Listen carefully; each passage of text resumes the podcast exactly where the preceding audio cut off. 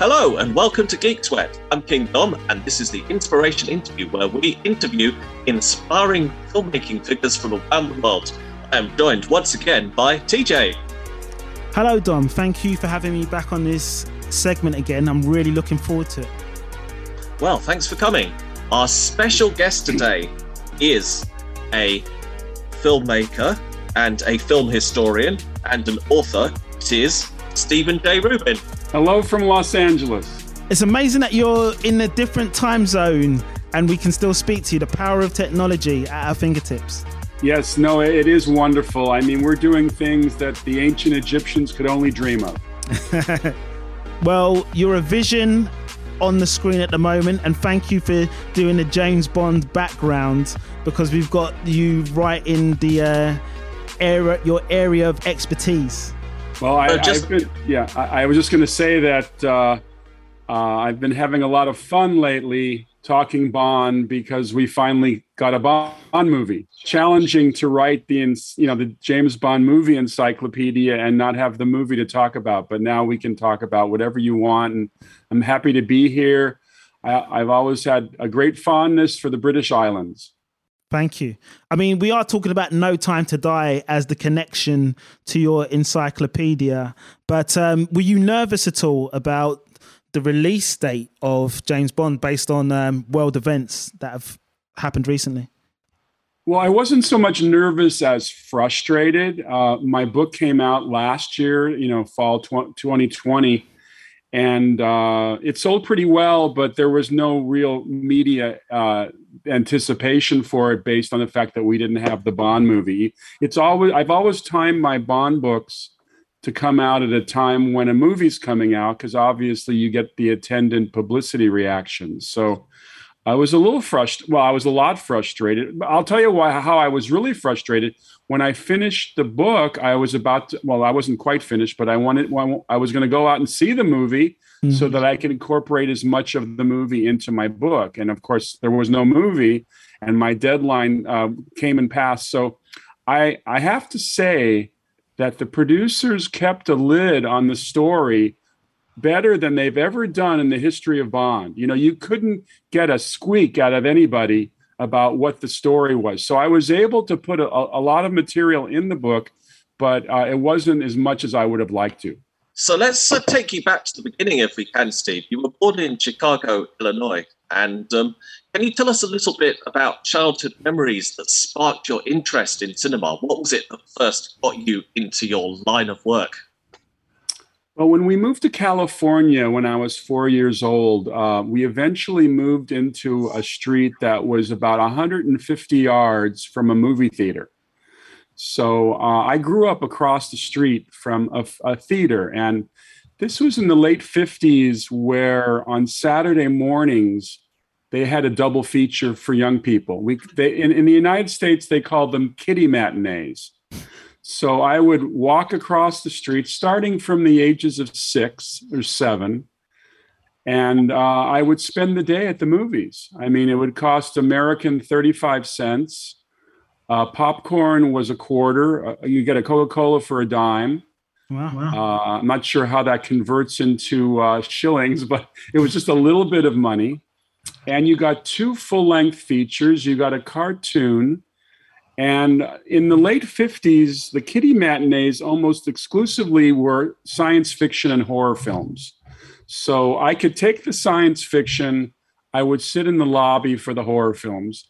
Uh, I was definitely a. Um, I was definitely a scaredy cat when it came to horror, but uh, I saw films like The Day the Earth Stood Still, Forbidden Planet, Invasion of the Body Snatchers, Them, uh, War of the Worlds, all the classic science fiction films of the 50s started appearing in these Saturday matinees. So they made an indelible impression on me. And my parents took me to adult, more adult movies in the evening. So I was going to the movies a minimum of twice a week for six years. Wow. So uh, how could you not be a film lover? Plus, my mother both of my parents, but particularly my mother, really had been a film fan, uh, extreme film fan. So she would tell me the names of actors, et cetera, et cetera. So I think at an early age, I was just programmed to love movies. Hmm. Now, this is also a period when there were movies on television at all hours. And starting in 1962, uh, with NBC's series Saturday Night at the Movies, we started seeing primetime releases in, in, in the major part of the day. So um, I, I, went to um, I went to UCLA as a college student. I kind of was a journalism person, so I started writing for my college newspaper, doing interviews, and I kind of perfected the uh, way of doing interviews. So when I got out of college, uh, I, I thought I should try to write something, you know, be a writer. And my first book was called Combat Films American Realism 1945 to 1970. And my film school, in a way, because I didn't go to a formal film school, was interviewing the filmmakers who made the great World War II movies. Uh, it was an anthology of chapters on movies like The Bridge on the River Kwai, uh, technically not necessarily an American movie because obviously a very large British crew, but financed in America. So that it was, you know, British and American films. We did The Great Escape, Patton, A Walk in the Sun, 12 O'Clock High, Hell is for Heroes. Uh, for two years, I interviewed filmmakers. So I really got into it. Now, simultaneously, I started writing for a magazine in Chicago called Cinefantastique which was the first major international publication that dealt with science fiction, fantasy, and horror movies. I went back to those very same movies that I had seen at those Saturday matinees and started doing cover stories uh, with original forensic research. You know, I tracked down everybody alive who made the original Day the Earth Stood Still. I had a long interview with Robert Wise. Um, I tracked down George Pal. I did a long thing on the War of the Worlds. So mm-hmm. this is when I started to get a lot of attention for my work amongst film geeks. You know, they really kind of uh, uh, really loved the depth of research I was doing, and I got a fan letter from Leonard Maltin, the great film critic. All that all that was very inspirational to me. I wasn't making a dime, you know. I literally was making no money. I had to support myself in other ways. And my first book, Combat Films, sold 500 copies. So uh, I had to have another source of income. But these were all very inspirational efforts that started me on my career in film. That's interesting. So right at the start, you were writing about uh, combat films. You were also writing about science fiction. So you didn't differentiate between the two genres. They were both of equal value to you. Is that right? Yes, and I, I was seeing all types of movies. I was seeing comedies and dramas, and my parents exposed me to more adult themes. You know, uh, so funny. I have to be very careful when I tell people that my parents are taking me to adult movies. It sounds like I'm dealing with pornography. That's not the case. No, not at all. and then, then I, I realized that if I wanted to make any kind of living as a writer, I'd have to find a subject that would sell more than 500 copies. So um, I had read. Um, uh, let's see, I read read John Brosnan's book James Bond in the Cinema, which was the first book that anybody had ever written about the Bond films. And uh, I realized that as, as good as the book as it was, it was really more of a tribute and an homage than a historical behind the scenes history. There was a need for a behind the scenes history of the Bond movies, mm-hmm. particularly by the mid 70s. So um, I resolved to use my skills in reaching out to people to see if I could get Cubby Broccoli to cooperate. Mm-hmm. And I went over to his office in the Thalberg building on the Sony lot. It was the MGM lot in those days. And I had a lengthy interview with him, probably um, two hours. Wow. And we had a good time. He told me all about the bonds and his, you know, how things were initiated. And then he offered to introduce me to Michael Wilson, in uh, London that summer of 77. This is the Star Wars summer when Star mm-hmm. Wars first came out. Sure. Yeah. So I went over to England in 77 and I interviewed a lot of people, but more importantly, uh, Michael opened up the files to me. I got the call sheets from the first 10 Bond movies every day. And because I was a forensic researcher, I really wanted specific details when did they shoot the opening of Goldfinger? You know, when was the fight in From Russia with Love? And what's cool about the call sheets it has all that information. It tells you exactly who came to the set at that day, what scenes they were working on. They even uh, they even had the names of bit players who aren't normally mentioned in final screen credits. Sure, sure. So it was for me a Rosetta Stone of information about the history of the James Bond movies, and I was thrilled to get that. So, what was the last paid role that you did bef- outside of the film industry before you started delving deeper into things like James Bond and having meetings with people like Cubby Broccoli? I was a telephone operator. I worked in a large medical center, the UCLA Medical Center. My job on the phone was to call doctors in many emergency situations. So I kind of was perfecting my phone manner and dealing with, you know, important uh, communications. And I did this uh, all through the 70s. And then um, what happened was after I got back from Europe on that trip to do the research for the Bond book, um, I started um, leaving my resume around and I got a job being the writer in a public relations agency in Hollywood. And I knew nothing about PR. I, I, it was something that I'd never even understood what it was. I think most people don't understand what publicists do, but I worked in an, an entertainment agency, and then one one day uh, a woman came in uh, to get some photographs approved and I started chatting her up a little bit, and she turned out to be a unit publicist. Okay. Now, uh, I learned from Phyllis Gardner, a really very nice lady, that uh, every film of note has a publicist attached to crew, the person who actually does all the PR functions, writes the press notes, uh, escorts visitors to the set, works with a still photographer. There are like dozens of things that publicists do during the making of a motion picture. And uh, when Phyllis became head of MGM Publicity, she hired me in 19, let's see, this would have been about 1979, 1980, to write the press kit for the Bo Derek Tarzan movie that had come out apparently Bo had fired their publicist in Sri Lanka, so they needed somebody to gather all the press materials.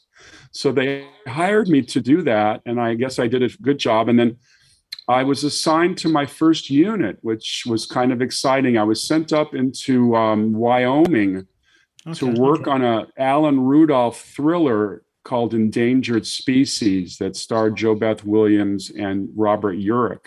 And that was my baptism of fire as a feature unit publicist. And do you have access to the individuals in terms of the stars, or, or are you communicating back and forth with uh, press and media and the um, the key people like directors, producers on the film set?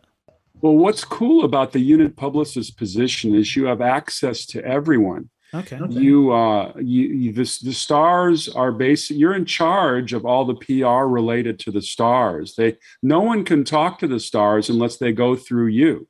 So I got to know uh, the star. Well, it's my job. I had to get to know them very well to encourage them to do press. And during the making of a motion picture, actors are not that enthusiastic about doing press. It's like they're focusing on their roles. Sure. I actually worked on a film once where a crew from a, uh, from our electronic press kit came out to the set, and the only time they could be there was before shooting. Sure. So we had to fa- kind of fake the interviews in the sense of, so what's it like working with this director? And they hadn't worked with the director yet.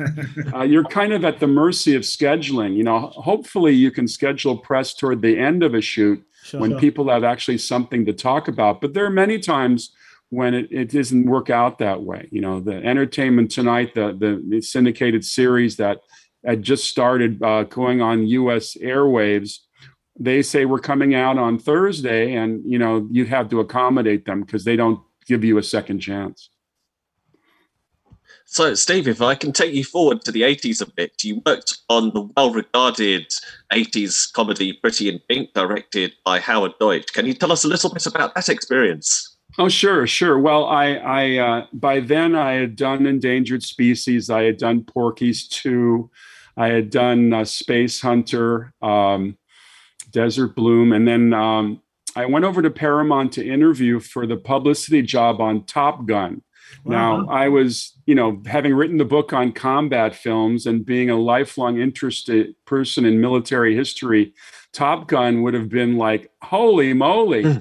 Did you know it was a Tom Cruise film then, or was he not attached when you were? Oh yeah, well that, he was in it, and I uh, I thought I had a good shot. I sat down with um, Jerry Bruckheimer and had a nice interview, uh, but Paramount assigned me to Pretty in Pink instead. So ah.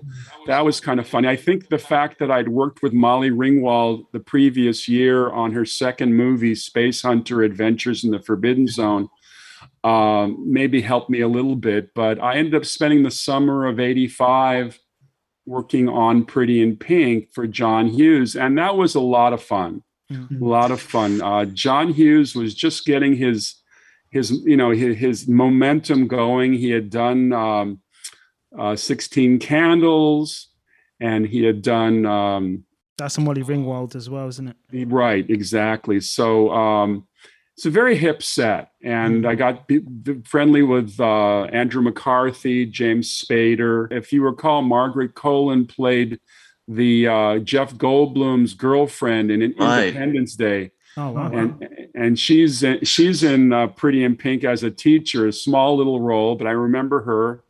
Uh, it's a good cast. Shot in and around L.A. Uh, we had um, uh, that crazy comedian. Uh, I'm trying to remember his name. Uh, Andrew Dice Clay.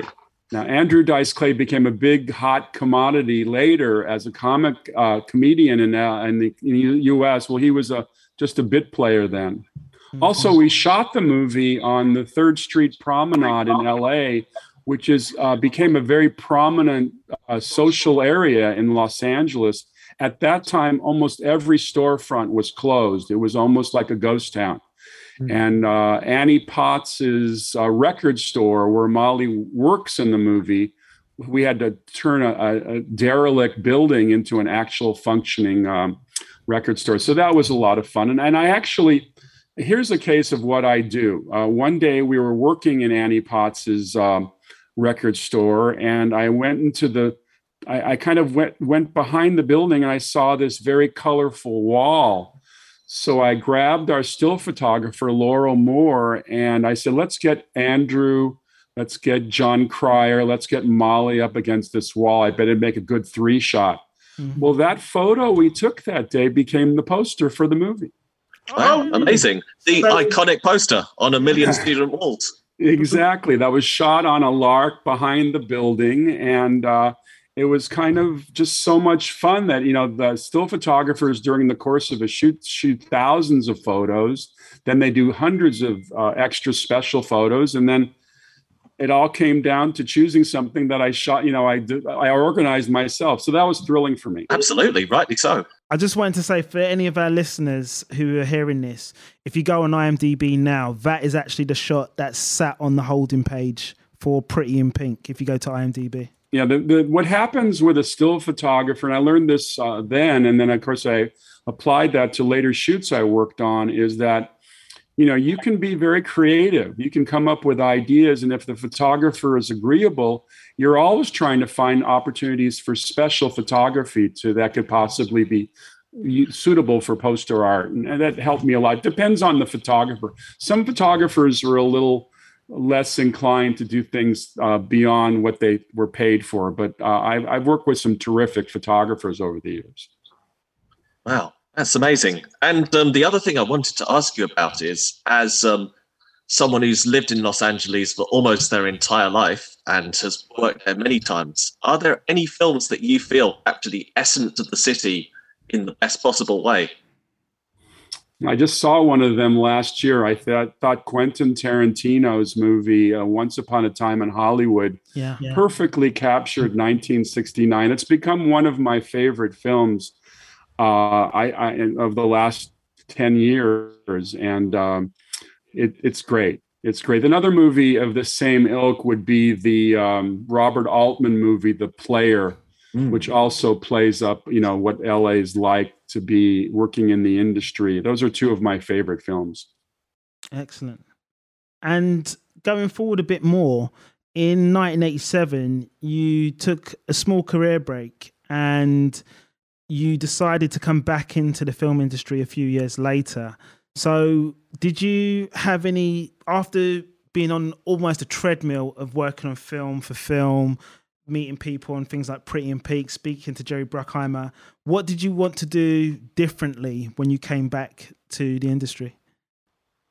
Well, um, that's a good question. I think that um, I decided that, well, actually, I shouldn't say I decided. Uh, circumstances sent me a certain way. I was hired by Jack Schwartzman, the producer of the Thunderball remake, Never Say Never Again. Uh, he and his wife, Talia Shire, the actress, had a company called Talia Film Okay. And in 1986, uh, they brought me, I, I, did two units for them. I did a movie called Rad about BMX bicycle racing that we shot up in Calgary. And then we also did a movie called uh, Hyper Sapien People from Another Star that was directed by Peter Hunt, who, of course, directed On Her Majesty's Secret Service. Mm-hmm. Both films were shot in Calgary at the end of 1985. And Jack brought me in for about a year to um, do publicity on staff. In other words, I became director of national publicity for Talia Film. And then uh, when that job ended, I took on a number of national publicity director jobs. Uh, so I became not a unit publicist, I became a staff publicist. I worked for New Century Vista, which was a independent distribution company at that time. And then I went on to work for Scotti Brothers, uh, in 1988 and 1989. They did the sequel to Eddie and the Cruisers. So I took on more of an executive position. I wasn't in the field as much, and that was enjoyable. And uh, then what happened uh, a little bit later, I, I, went back to unit work in 90, and we'll talk a little bit about that. I eventually go to Showtime, sure. the American premium cable service, and I spent 10 years there uh, being a staff publicist, although I would work on all the LA based shoots. So I had a little bit of my unit publicity background uh, utilized, but I was also involved on a team that promoted the movies. Well, the thing is now, you've already worked on some shows with up and coming people, films with up and coming people like Andrew Dice Clay, Jon Cryer, Molly Ringwald, and even James Spader. Then you have a really productive year around about 1991 where you end up on a film called Pyrates, which is featuring Kevin Bacon and Kyra Sedgwick. Then you follow that up with Gladiator, featuring Cuba Gooding Jr. early on in his career, and then Rick Moranis in Honey, I Blew Up the Kid. So these were like really big or at least well well announced feature films. What was it like to be on that trajectory? Well, um, after some of my staff positions dried up, um, I needed to get to get back to my, you know, to make a living, and um, I, I, had a real uh, run of interesting films. The one you didn't mention, which was probably the least successful of the group, is a movie called The Taking of Beverly Hills, okay. which was a movie kind of uh, inspired by Die Hard, in which a group of thieves come into Beverly Hills and fake a toxic spill and they clear everybody out and they're going to rob every store on Rodeo Drive, the you know the prominent shopping area of Beverly Hills. What was interesting about that film is they couldn't get the city of Beverly Hills to approve them doing shootouts on the street Okay. So they went down to Mexico, and in one of the poorest neighborhoods of Mexico City, they built Beverly Hills, particularly mm. Rodeo Drive. It was the most wow. astonishing film set I've ever seen. And you know who designed that set was Peter Lamont, who would later win the Oscar for Titanic. I see the wow. poster behind you there. Yeah. And did all the Bond movies. So yeah. I got to be just as my first um, uh, my actually I should say my second book, the James Bond movie encyclopedia, came out. I was working with Peter, so uh, he actually mm-hmm. contributed photos to the film, uh, to the book, and I got to work with his team. And this mm-hmm. is the same team that he would hire to do the bonds. Uh, mm-hmm. So uh, I was in very good company. But that was an interesting shoot because I was three and a half months of night shooting in Mexico City okay. for me. And then, of course, the Honey I Blew Up the Kid mm-hmm. was just a thrill for me because I got to work on the Disney lot for three months. Mm-hmm. I just want to add one more factoid to the film, uh, The Taking of Beverly Hills, um, because in the UK we were exposed to the media icon that was Max Headroom, and this is actually one of the few feature films where Matt Frewer gets to play himself without prosthetics as well. Matt Frewer is obviously the actor performer behind the Max Headroom brand as well.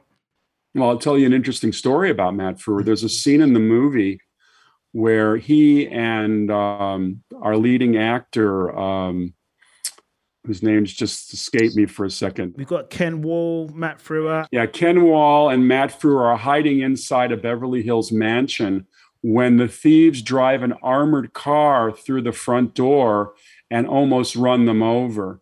Well, I was present the day we shot that, and the scene involved the door flying open and Matt and uh, Ken racing through another door. But what they didn't understand was when the door flew off the hinges, it struck Matt Frewer and he went down. Wow. He's under wow. the door as a 4,000 pound armored car is driving up the door. We almost killed Matt Frewer that day. Ouch. It was horrifying. He was white as a sheet. Fortunately, the, the armored car stopped. But that was one of those frightening moments in film where you wonder if you're if something has gone totally awry. Wow, was that the closest you've ever come to a tragedy on set that you've witnessed? Yeah, there's no question about it. And Matt was shaken during that day, and uh, it was just one of those things that happens. You know, they didn't realize the door would fly so far and knock him down on the ground. So yeah, I, uh, you know, I've uh, I've been very aware of the challenges of shooting action sequences, and fortunately, uh, I, have worked on so many films where it's it, everything generally works out fine. That was just one sequence that just could have been tragic. My hmm. goodness, absolutely. And um, uh, right after that, um, you went on to the Disney lot. Um, what was that experience like doing Honey, I Blew Up the Kid? Oh, that was a thrill for me because uh, uh, it was such a fun movie. I mean, the, the, Honey, I Shrunk the Kids had already been a big hit, and they decided the original title of that movie, by the way, was Honey, I Blew Up the Baby. They thought that was a little, uh, uh, uh a little uh, oh, challenging nice. for a title, so it, uh, they changed it to Honey, I Blew Up the Kid. it was interesting to see a movie being done in kind of the pre-digital effects age where all the effects were done in camera. So are we uh, talking uh, about like forced perspective, that kind of thing? Forced perspective, exactly. And uh, it was fascinating to see the way that you know, they had miniature sets, and they had uh, you know because they were working with the the the Shalikar twins, who were you know we were I don't know four or five years old, or maybe two or three years old. I can't remember, but uh, it was interesting to see that play. And then um, I, here's an interesting thing again, talking about how publicists influence influence movies. Um, every major film starts with a group read where all the crafts sit around and talk about scene by scene how the movie's going to be made. I mean, you're sitting at a round table or a square table with everybody from directors of photography to prop masters, costume designers, special effects people. And generally, I, I, don't say much in those meetings. I'm just there to observe. So at one point during it, we were, we're, reading the we're reading the scenes, and, and there's a scene in Honey, I uh, Blew Up the Kid where uh, Rick Moranis's character goes to a huge warehouse to find his original shrink machine. And I turned to somebody I was sitting next to and I said, because it's a huge warehouse with 12 billion crates. I said to somebody, wouldn't it be funny if they found, a, if they walked past a crate that said the lost ark of the covenant? Right. So, uh, so the guy whispered something to the guy next to him, and it went all around the table. And Ed Feldman, the producer, looked at me and said, "It's not a bad idea." And would you believe it? Not only is that in the movie. Okay. But when they Variety reviewed the movie, they actually mentioned that in the review. Amazing. So I, I, love that. I mean, it's just the fact yeah. is that you came up with a little brainstorm, and there you go. Yeah, well, that, that's clearly one of your talents, spontaneously coming up with good ideas. Always good. So, Steve, we've got to move on to the next part of your career because you've already been a unit publicist, a corporate publicist, and an author. And then you directed your own documentary just after this called Return to the Great Escape. So, how did that come about and what were your intentions in doing it? Well, actually, to preface that, uh, when I did the uh, unit publicity for a movie called Desert Bloom for Columbia Pictures in 84 with Jon Voight and JoBeth Williams, who I was once again working with, having worked with her on my first film, Endangered Species, I had already worked in a company doing electronic press kits. Uh, Ivan Reitman, who hired me on Spacehunter Adventures in the Forbidden Zone, actually wanted me be, to be the unit publicist on the original Ghostbusters. But I had met the head of this company that had been doing EPKs at that time, electronic press kits. And rather than be the unit publicist on Ghostbusters, I decided to go to work for a company making these films because I really started to fashion myself as a potential filmmaker. Okay. So um, I started doing uh, these behind the scenes photography. I, interestingly, I worked on Ghostbusters. It turned out I was uh, one of the producers of the behind the scenes. So we we shot on all the sets. So I still got a little taste of the film, but from a different perspective. I was starting to move in the way of a filmmaker and I started doing these uh, electronic press kits. I did it on Desert Bloom, and then uh, what was the title you were telling? You asked me about the uh, Return, to the Great, Escape. Escape. Return to the Great Escape. So when I went to work for Showtime in 1992.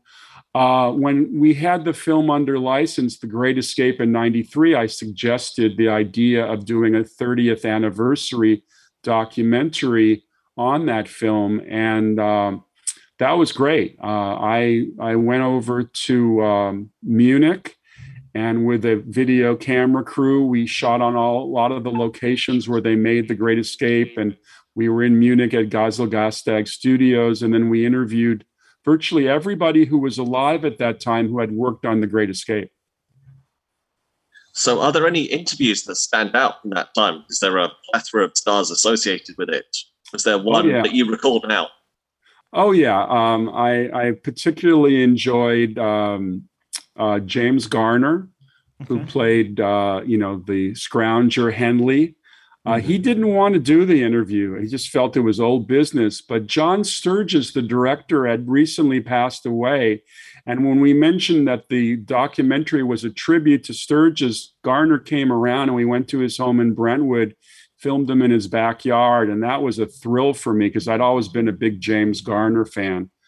And then uh, my partner, Deborah Goodwin, she went over to southern France and interviewed Donald Pleasence, who was just so darling and fun. And we learned all about the fact that he was a prisoner of war during World War II. He was actually a, a POW, so he brought a great deal of perspective to, um, you know, to the the documentary and uh, a lot of interesting interviews. Uh, Jud Taylor, who played the other American opposite Steve McQueen, was terrific. And he would go on to direct the sequel, which was a television movie about the investigation into the deaths of the of the prisoners. So uh, all around, it was just a great experience.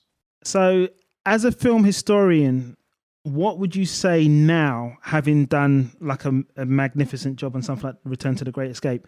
What would you say are the three major rules for making a great documentary about a timeless movie classic? Uh, I would say one of the most important things is access, making sure that you have interviews with the filmmakers.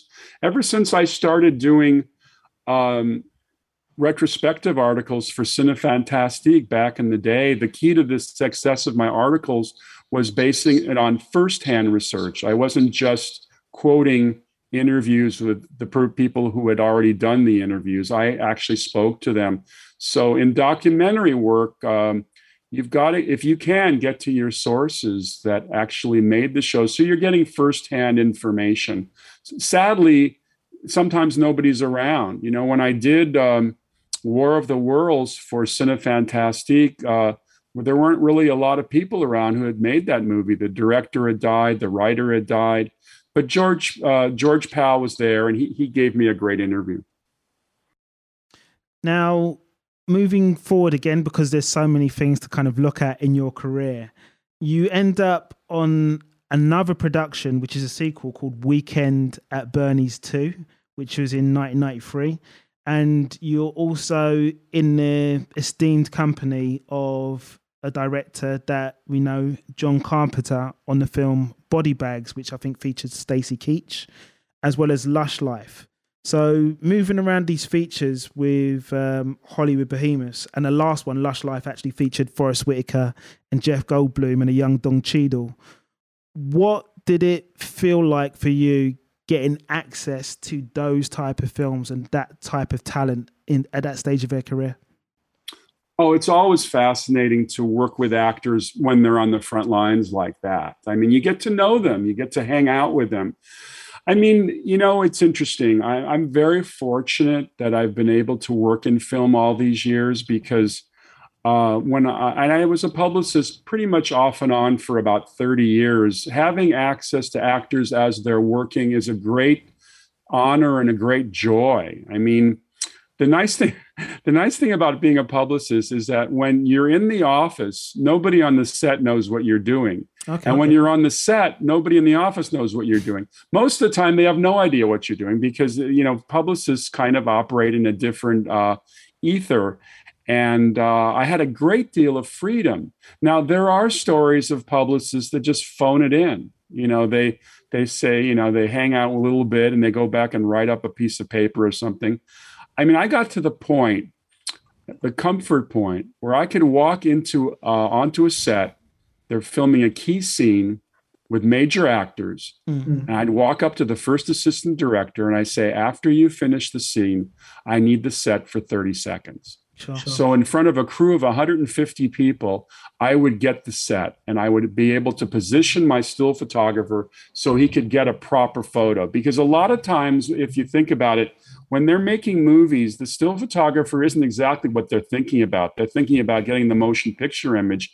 And it's completely impossible for the photographer to get in there because there's mm-hmm. nine other people standing in front of him sure. working with the actors. So I had to learn how to manipulate a film set so that I could get the time for my photographer to get the proper photo.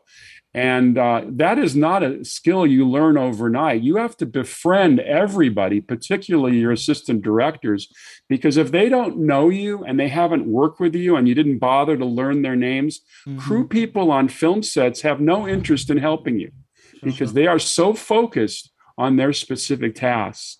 So, over the period of months when I'm working on a film, I would get to know everybody's name their positions. I would befriend them, tell them what I'm doing, so that if I needed the set, they would give it to me and they would help me. I would get, I and when I was doing those specials I was talking about, like the pretty in pink photo, mm-hmm. I could get hair and makeup to come over and do touch ups. I could get the lighting person to keep the lights on. I learned uh, learned painfully on one film that because I did not befriend the lighting director at a key moment, I had a crew on a set to do a video interview. They turned off all the lights on me and they went to lunch. Wow, wow. You know, the lunchtime period is often a time when you try to get some work done because the crew gives the setup. But because I hadn't befriended that one lighting guy, uh, they turned the lights on on me. So I learned a valuable wow. lesson that day. Wow. So I guess at this point we should just um, ask you, Steve, are there any films not that you were personally involved in that you feel have been really well marketed in terms of having an iconic image associated with them, like your pretty in pink image? Uh, well, it's uh, we did a television movie for Showtime, which was a remake of the great uh, courtroom drama Twelve Angry Men, and uh, I, I, brought out a very famous photographer in America, who uh, uh, David Kennerly, and he shot a classic image of all 12 men which became very much part of our publicity campaign. Obviously 12 angry men is a movie that takes place on one set. And by the way i don't know if i uh, i know we can talk a little bit about what i've been doing these days. I'm, I'm focusing on my screenwriting and we just wrote a spoof of that movie. We've written something called 12 anxious men and it's nice. uh, it's uh, it's it's it's a very very funny spoof, and I was definitely inspired by having worked Sounds on the remake. 12 Angry Men. Yeah, I, we're focusing a lot on comedy right now, a genre that I feel needs a, a large B12 shot because there's not a lot of great comedy features out there. Sure. Sure. Mm, that's the truth. So, taking you back to the early 90s, I think after the film that you mentioned, Steve, you worked with Robert Rodriguez, who was then very hot after doing El Mariachi. What was it like publicizing such an in demand director at that stage of his career? Well, Roadracers was part of a series of remakes that Showtime was doing based on Roger Corman and AIP type movies of the 50s, you know, what we call the motorcycle and leather uh, crowd. Uh, uh, what a fascinating series to work on. I mean, uh, John Milius was directing Motorcycle Gang. Um, we had Joe Dante di- directing Confessions of a Sorority Girl, and all these kind of B exploitation movies were seeing uh, a new life. And one of the titles was Roadracers. Now, I didn't know who Robert Rodriguez was really. We'd heard about El Mariachi, but what a force of nature he was. I mean, he was doing everything. I have I remember an image where instead of doing a dolly track, he climbed into a wheelchair and held the camera in his lap and people they would roll him around the set and he would take pictures with his camera he wow. was uh, he was an inspiration to me because he at that by the early 90s i was starting to think about how do i produce my own motion pictures? How do i get involved in that end of the business? Having been a publicist for 35 years i really was starting to think that maybe i could make movies on my own as a producer and he was very inspirational. His his basic advice to me is just go do it. And, and, you know and uh, i love that and uh, i've always been a fan of his work ever since. He was back in 90 let's see that would have been about 96 or 97 he was a real maverick you know i'm doing this my way out of texas and we were very fortunate to get him on the film but we broke a lot of actors in fact roadracers the co-star opposite uh, david arquette was salma hayek and salma hayek was virtually unknown at that time who, nobody knew who salma hayek is mm-hmm. and um, I, I, had a lot of fun working with uh, people on that set. We, you know, we broke Renee Zellweger. She was an unknown. Uh, the girl uh, from Clueless, uh, Alicia Silverstone, was virtually just right off of Clueless. So it was a nice series to work on, a lot of fun. Wow, amazing. And also around this time in the 90s, you actually wrote a book on how to be a publicist. Yeah, I you know the the thing was as I explained to you earlier about working with still photographers, there were virtually no books on being a unit publicist. Um, when I got my first job way back in 81 on that movie, Endangered Species, I thought that was great. That was great. I had no idea what I was getting myself into. So I called up Vic Heiche, who was a prominent veteran unit publicist, and took him to lunch, figuring I'm going to talk to somebody who has my job and he'll tell me what I need to do. Well, I discovered that publicists as a rule, don't share their secrets. Um, the only thing I remember him telling me was um, never bring a film crew to set before lunch. Mm-hmm. And of course, that was that, that, information was completely useless because you're at the mercy of what their schedules are like. Mm. If if uh, you know uh, if Sky Television or whatever comes out to your film set to do interviews, they come out when they can come out, and so you have to be ready whenever they're available. And just like I said, I had to work on a show where they hadn't even started working yet, and I had to do the interviews at that point. So um, it was um, it was very challenging to get any information. And I went up to Wyoming on that very first feature. I had been told that the people who would be coming to set, the journalists and writers who would be covering the action, the names would be uh, provided by the New York office. So I'm up there in Wyoming, waiting and waiting and waiting. We're halfway through the film, and I've heard nothing out of New York. Finally, I make the call, and they say, "Oh no, no, no! You're supposed to come up with the ideas." So you know, obviously, they they had not given me any instructions. So I ended up bringing journalists out uh, late in the shoot, which was fine.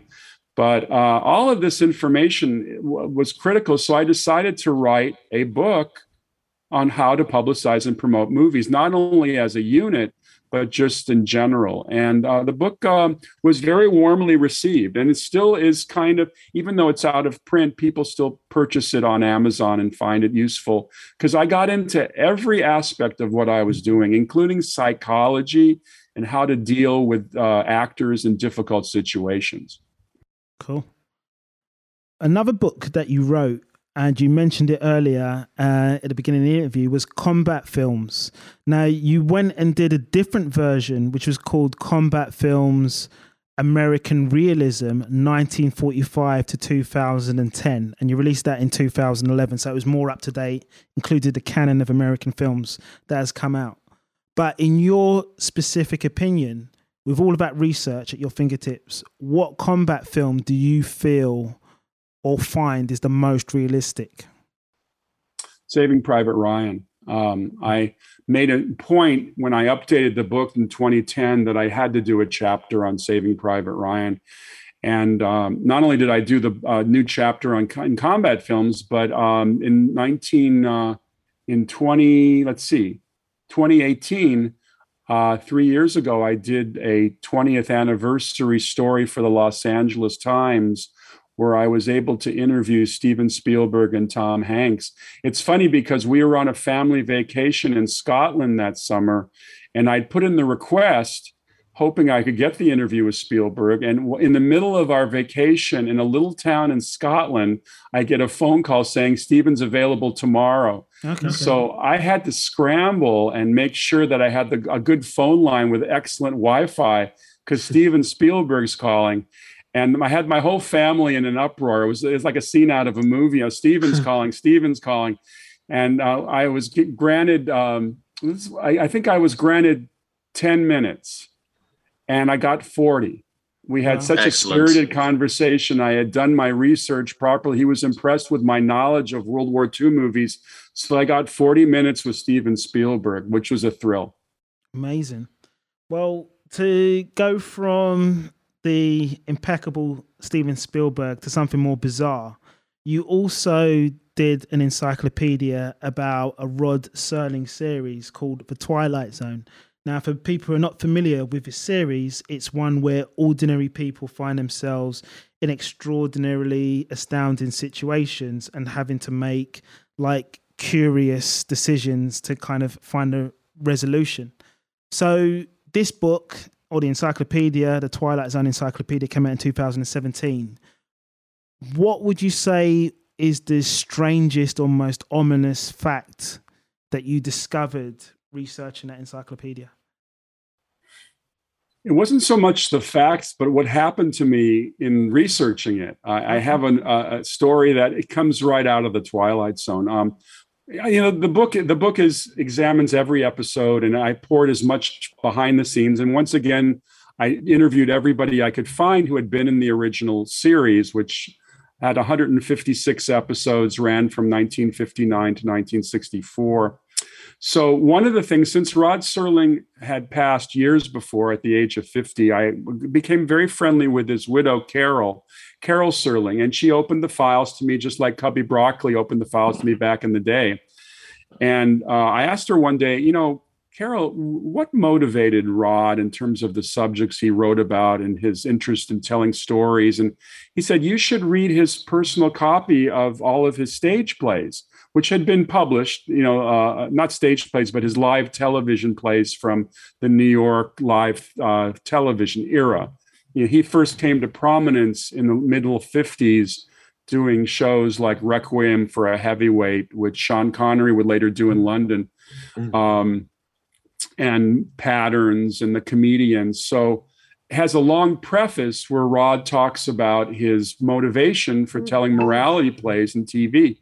So uh, she hands me this book, and I bring it home and I'm thrilled to have a source like that. Okay. But I had been called to some dinner thing, so I left the book on my desk in my office at home. I came back two hours later, and the book had vanished.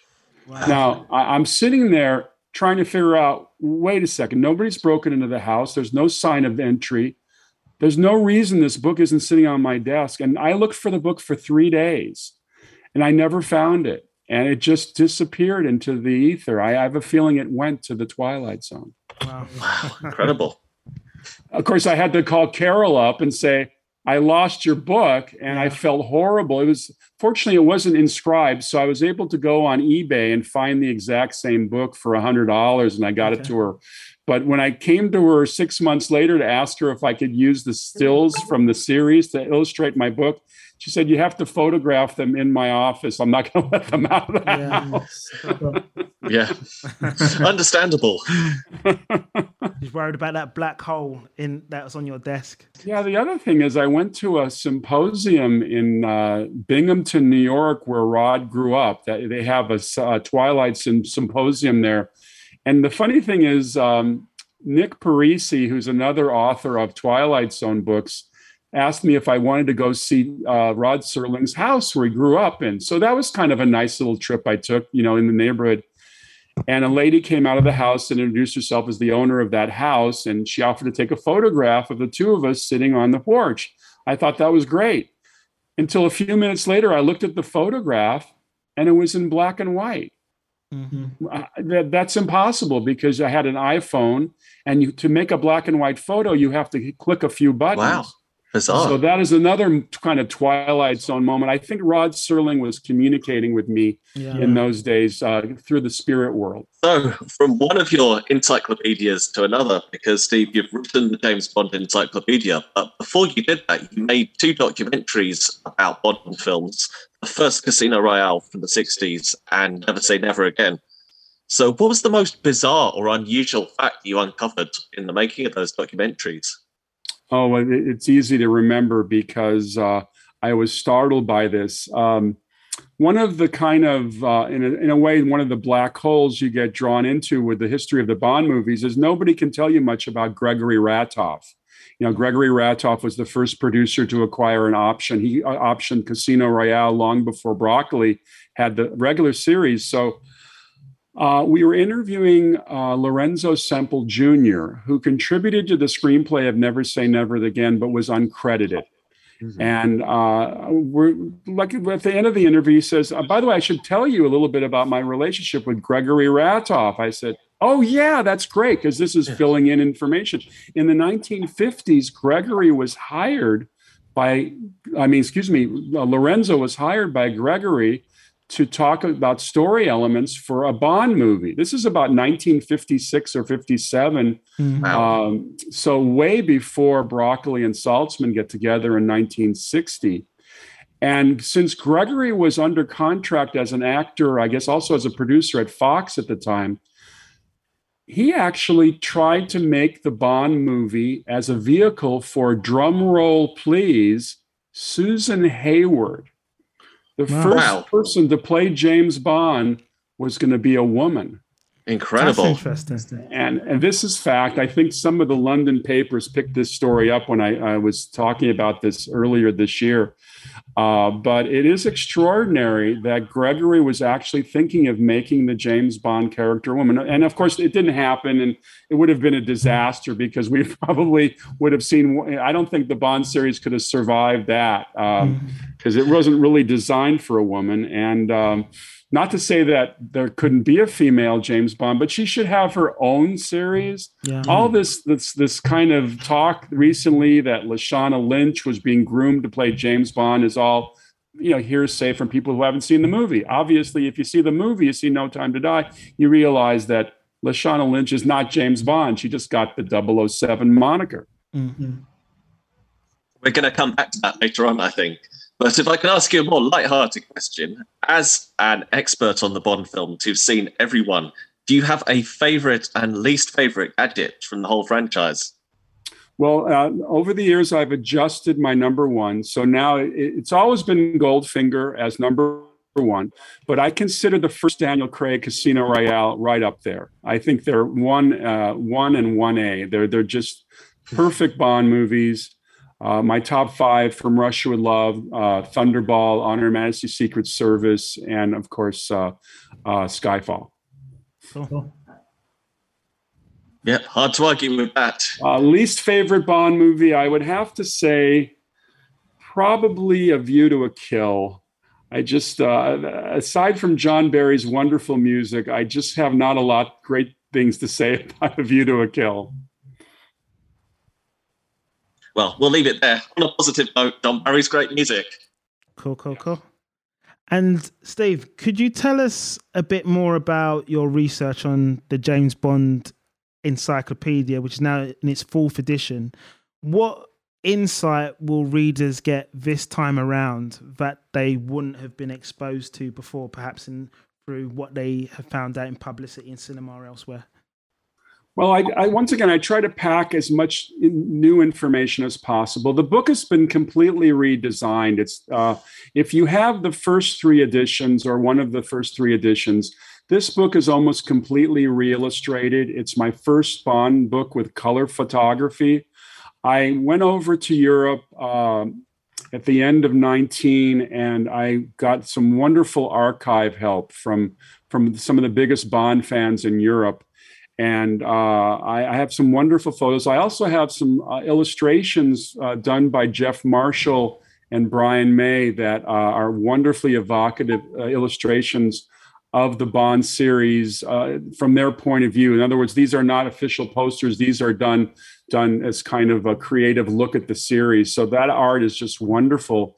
And then I kind of culled through the, the, the same publisher that did the Twilight Zone encyclopedia bought the new version of the Bond encyclopedia. So they had me get rid of a lot of extraneous super trivia like signs and and uh, you know things that were very arcane and they made me focus more on the actors so the actor biographies and i have over 500 of them in the book are much more complete telling you not only some of their other key credits but other performances they did with bond actors and bond okay. team sure. so that gives you much more insight into the actors and then um, I tried to cram as much information. See, this edition that's now now had not included the Daniel Craigs. So this was my opportunity to really deep, dive deep down and, and give you as much information as I could find about the Daniel Craig Bond movies. Cool, cool, cool, cool.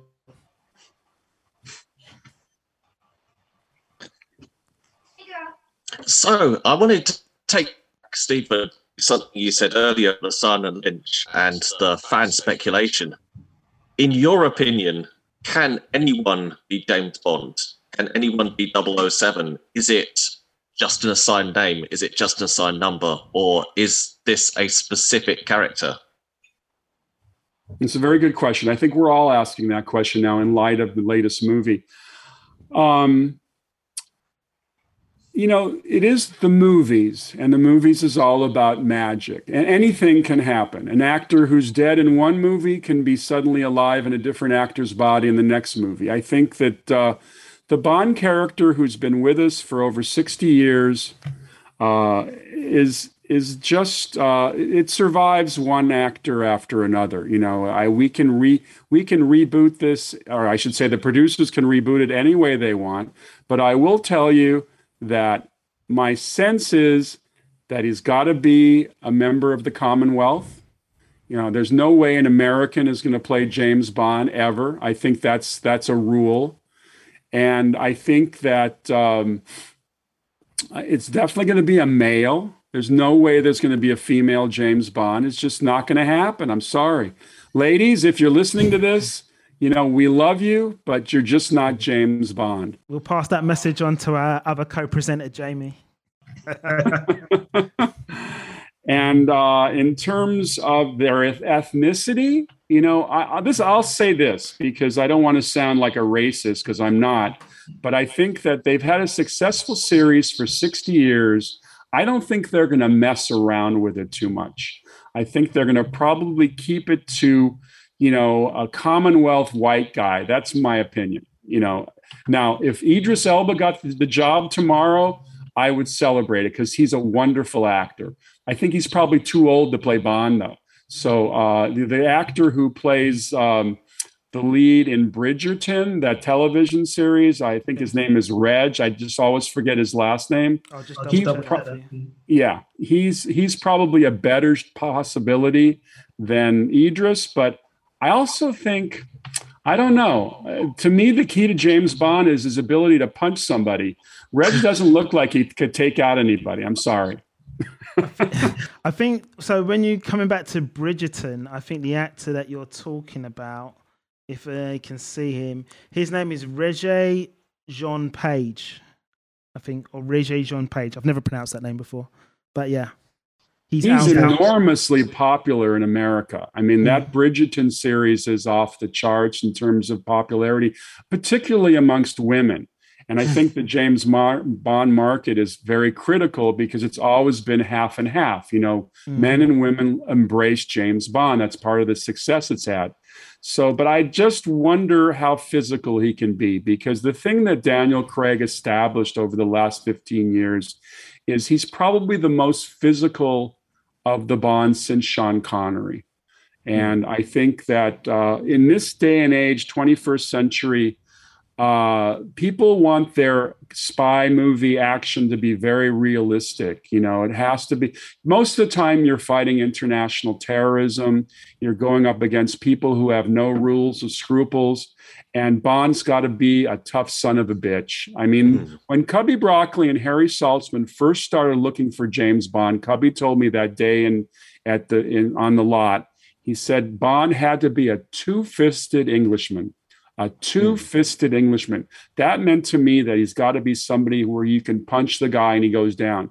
When mm-hmm. Sean Connery punches, uh, you know, Mr. Jones in that first scene in Doctor No, yeah. he stays down. Mm-hmm. Mm. Very interesting. So we wanted to ask um, Steve, where can our listeners find your writings on film and your encyclopedias? Do you have a website, social media handles? You know, at this point, um, I point everybody to Amazon. It's probably the best place to find the James Bond movie encyclopedia these days and the Twilight Zone encyclopedia. And uh, use copies of How to Publicize and Promote Today's Motion Pictures. Actually, the title is Reel Exposure, R E E L and combat films. Those are all available. I have a strong presence on Facebook. Uh, I have a page called the James Bond Movie Encyclopedia. I have a page called the Twilight Zone Encyclopedia. I also have just plain old Steve Rubin, R U B I N. But I have a new site called Steve Rubin Saturday Night at the Movies, where every Saturday I publish a classic film review. And I've started my own podcast, um, which will debut in January. At the present, oh, it's called it's called Steve Rubin Saturday Night at the Movies.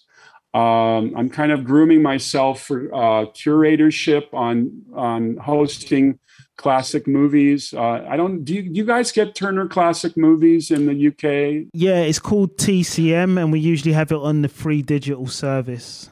Yeah. Right, right. That's kind of they monopolize in the states classic movie presentations, but I noticed that the streaming networks all now run classic movies uncurated. So I'm trying to uh, move myself in the direction of maybe hosting some of those classics. Excellent. I think that just about brings us to the end of the interview. Unless there's anything you, else you want to ask, Trevor. Well, I we didn't talk about my producing credits. I, I did make. Oh my, yes, yes, please. Yeah. yeah, I did make my producing debut for Showtime in 2002. I did a a, a baseball comedy called Bleacher Bums, which uh, we made in Toronto. And then the following year, I did a true World War II story that starred Linda Hamilton uh, from the Terminator movies uh, called Silent Night about a truce in the Ardennes on Christmas Eve 1944 during the Battle of the Bulge, where American and German combat troops actually broke bread and sang songs and left as friends in the morning. True story. Uh, I went to Hawaii in 2000 and got the rights to that from the boy whose mother held the truce, a German woman. And we were nominated for four uh, Canadian Television Academy Awards, which was thrilling for us.